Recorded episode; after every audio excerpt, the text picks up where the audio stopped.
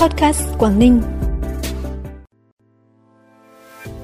Kỳ họp thứ 14 Hội đồng Nhân dân tỉnh Quảng Ninh khóa 14 sẽ diễn ra từ ngày 10 đến ngày 12 tháng 7 năm 2023. 4 tháng đầu năm, tỷ lệ điều tra khám phá án rất nghiêm trọng trở lên trên địa bàn tỉnh Quảng Ninh đạt 100%.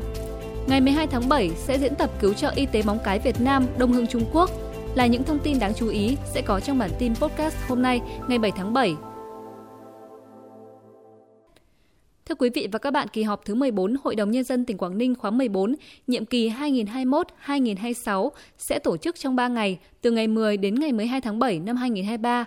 Tại kỳ họp, Hội đồng Nhân dân tỉnh sẽ thảo luận đánh giá kết quả thực hiện nhiệm vụ kinh tế xã hội 6 tháng đầu năm, quyết nghị nhiệm vụ phát triển kinh tế xã hội 6 tháng cuối năm 2023 và một số nội dung quan trọng thuộc thẩm quyền, đảm bảo các mục tiêu phát triển kinh tế xã hội, quốc phòng an ninh, an sinh xã hội năm 2023 và giai đoạn 2021-2025. Tại cuộc họp giả soát công tác chuẩn bị cho kỳ họp sáng nay, đồng chí Nguyễn Xuân Ký, Ủy viên Trung ương Đảng, Bí thư tỉnh ủy, Chủ tịch Hội đồng Nhân dân tỉnh nhấn mạnh, cử tri và nhân dân tỉnh Quảng Ninh luôn đặt nhiều kỳ vọng về một nhiệm kỳ của Hội đồng Nhân dân tỉnh khóa 14 có nhiều đổi mới mạnh mẽ trong tổ chức và hoạt động. Vì vậy, các cơ quan liên quan phải phát huy tinh thần trách nhiệm cao nhất để chuẩn bị cho kỳ họp Hội đồng Nhân dân tỉnh thường lệ giữa năm diễn ra thành công, xứng đáng với sự tin tưởng kỳ vọng của cử tri và nhân dân trong tỉnh và khẳng định vai trò vị thế của cơ quan đại diện ý chí nguyện vọng, quyền làm chủ của nhân dân, cơ quan quyền lực nhà nước ở địa phương. Thông tin tại hội nghị được Công an tỉnh Quảng Ninh tổ chức sáng nay cho biết, sau tháng đầu năm 2023, Công an các đơn vị địa phương tập trung đấu tranh, làm giảm tội phạm, vi phạm pháp luật về an ninh trật tự, giải quyết triệt để các điều kiện nảy sinh tội phạm từ cơ sở. Tỷ lệ điều tra khám phá chung đạt 83,7%, trong đó điều tra khám phá án rất nghiêm trọng trở lên đạt 100%, nâng cao chất lượng hiệu quả công tác xây dựng phong trào toàn dân bảo vệ an ninh Tổ quốc, công tác nghiệp vụ cơ bản, hồ sơ nghiệp vụ, ngoại tuyến, kỹ thuật nghiệp vụ, kỹ thuật hình sự, cảnh sát cơ động. Phát biểu tại hội nghị, đồng chí Cao Tường Huy, quyền chủ tịch Ủy ban nhân dân tỉnh, đề nghị công an tỉnh tập trung vào một số nội dung trọng tâm, trong đó tập trung nắm chắc tình hình từ cơ sở, phân tích dự báo, tham mưu kịp thời để làm tốt công tác an ninh biên giới, an ninh vùng đồng bào dân tộc, an ninh mạng, an ninh phi truyền thống, không để bị động bất ngờ, Công an các đơn vị địa phương phát huy vai trò tham mưu, nòng cốt trong công tác phòng chống ma túy và thực hiện đề án 06 của chính phủ gắn với kế hoạch thực hiện chuyển đổi số của tỉnh Quảng Ninh đến năm 2025, định hướng đến năm 2030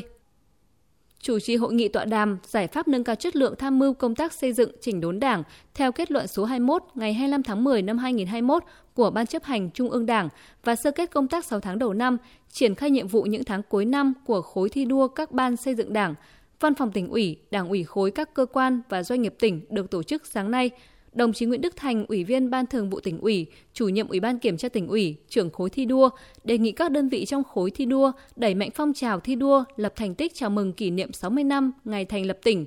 tiếp tục đổi mới công tác kiểm tra giám sát, phát huy cán bộ theo dõi địa bàn, phát hiện sớm vi phạm, khuyết điểm, kịp thời báo cáo, nâng cao trách nhiệm của các ban, cơ quan trong tham mưu cho Ban Thường vụ tỉnh ủy, trong cụ thể hóa các chỉ đạo của Trung ương, theo dõi giám sát việc thực hiện các chỉ thị nghị quyết của Trung ương, chỉ đạo của tỉnh ủy và các đề án mô hình của tỉnh đang triển khai thực hiện. Sáng nay, chủ trì cuộc họp của Hội đồng Tư vấn Giải quyết khiếu nại tố cáo kiến nghị tỉnh để thống nhất kiến nghị giải quyết một số vụ việc khiếu nại kiến nghị của công dân trên địa bàn thành phố Cẩm Phả và huyện Vân Đồn. Đồng chí Vũ Văn Diện, Phó Chủ tịch Ủy ban Nhân dân tỉnh, Chủ tịch Hội đồng yêu cầu các sở ngành địa phương ra soát kỹ lại các vụ việc, xem xét thấu đáo, giải quyết tận gốc vấn đề, bóc tách làm rõ các nội dung kiến nghị, khiếu nại của công dân. Đồng chí Phó Chủ tịch Ủy ban nhân dân tỉnh cũng yêu cầu các địa phương, cơ quan đơn vị, cán bộ tiếp tục nâng cao tinh thần trách nhiệm trong thực thi công vụ nhiệm vụ. Quá trình giải quyết kiến nghị, khiếu kiện của nhân dân cần hết sức cẩn trọng, tuân thủ theo đúng quy định của pháp luật, tiếp tục khắc phục những tồn tại hạn chế trong công tác tiếp công dân và giải quyết khiếu nại tố cáo, xử lý nghiêm các vi phạm về thái độ, trách nhiệm của đội ngũ cán bộ, công chức trong tiếp nhận xử lý đơn thư của công dân.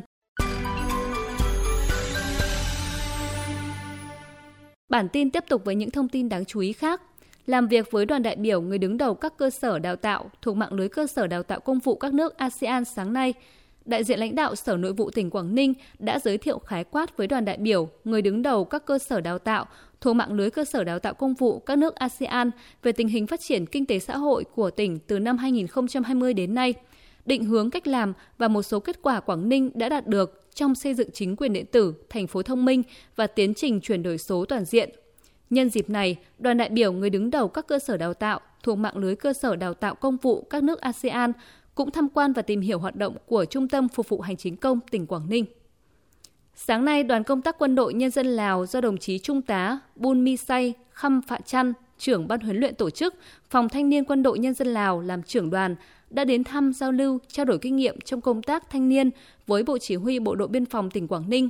Thông qua hoạt động nhằm trao đổi kinh nghiệm tiến hành công tác thanh niên của quân đội giữa hai nước, qua đó góp phần tăng cường tình đoàn kết, sự hiểu biết lẫn nhau giữa Cục Xây dựng cơ sở, Tổng cục Chính trị Quân đội Nhân dân Lào với Bộ Chỉ huy Bộ đội Biên phòng tỉnh Quảng Ninh nói riêng, cũng như củng cố tình đoàn kết hữu nghị Việt Nam-Lào đã được các thế hệ lãnh đạo và nhân dân hai nước dày công vun đắp.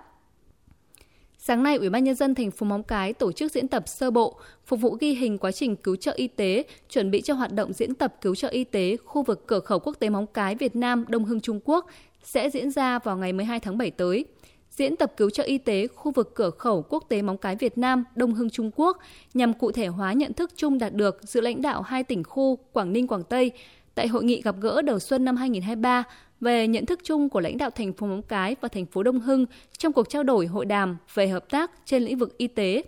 Việc tổ chức diễn tập diễn ra trên tinh thần phải đảm bảo an toàn, tiết kiệm, hiệu quả, đúng quy định, tránh hình thức, tuân thủ các quy định về hoạt động đối ngoại.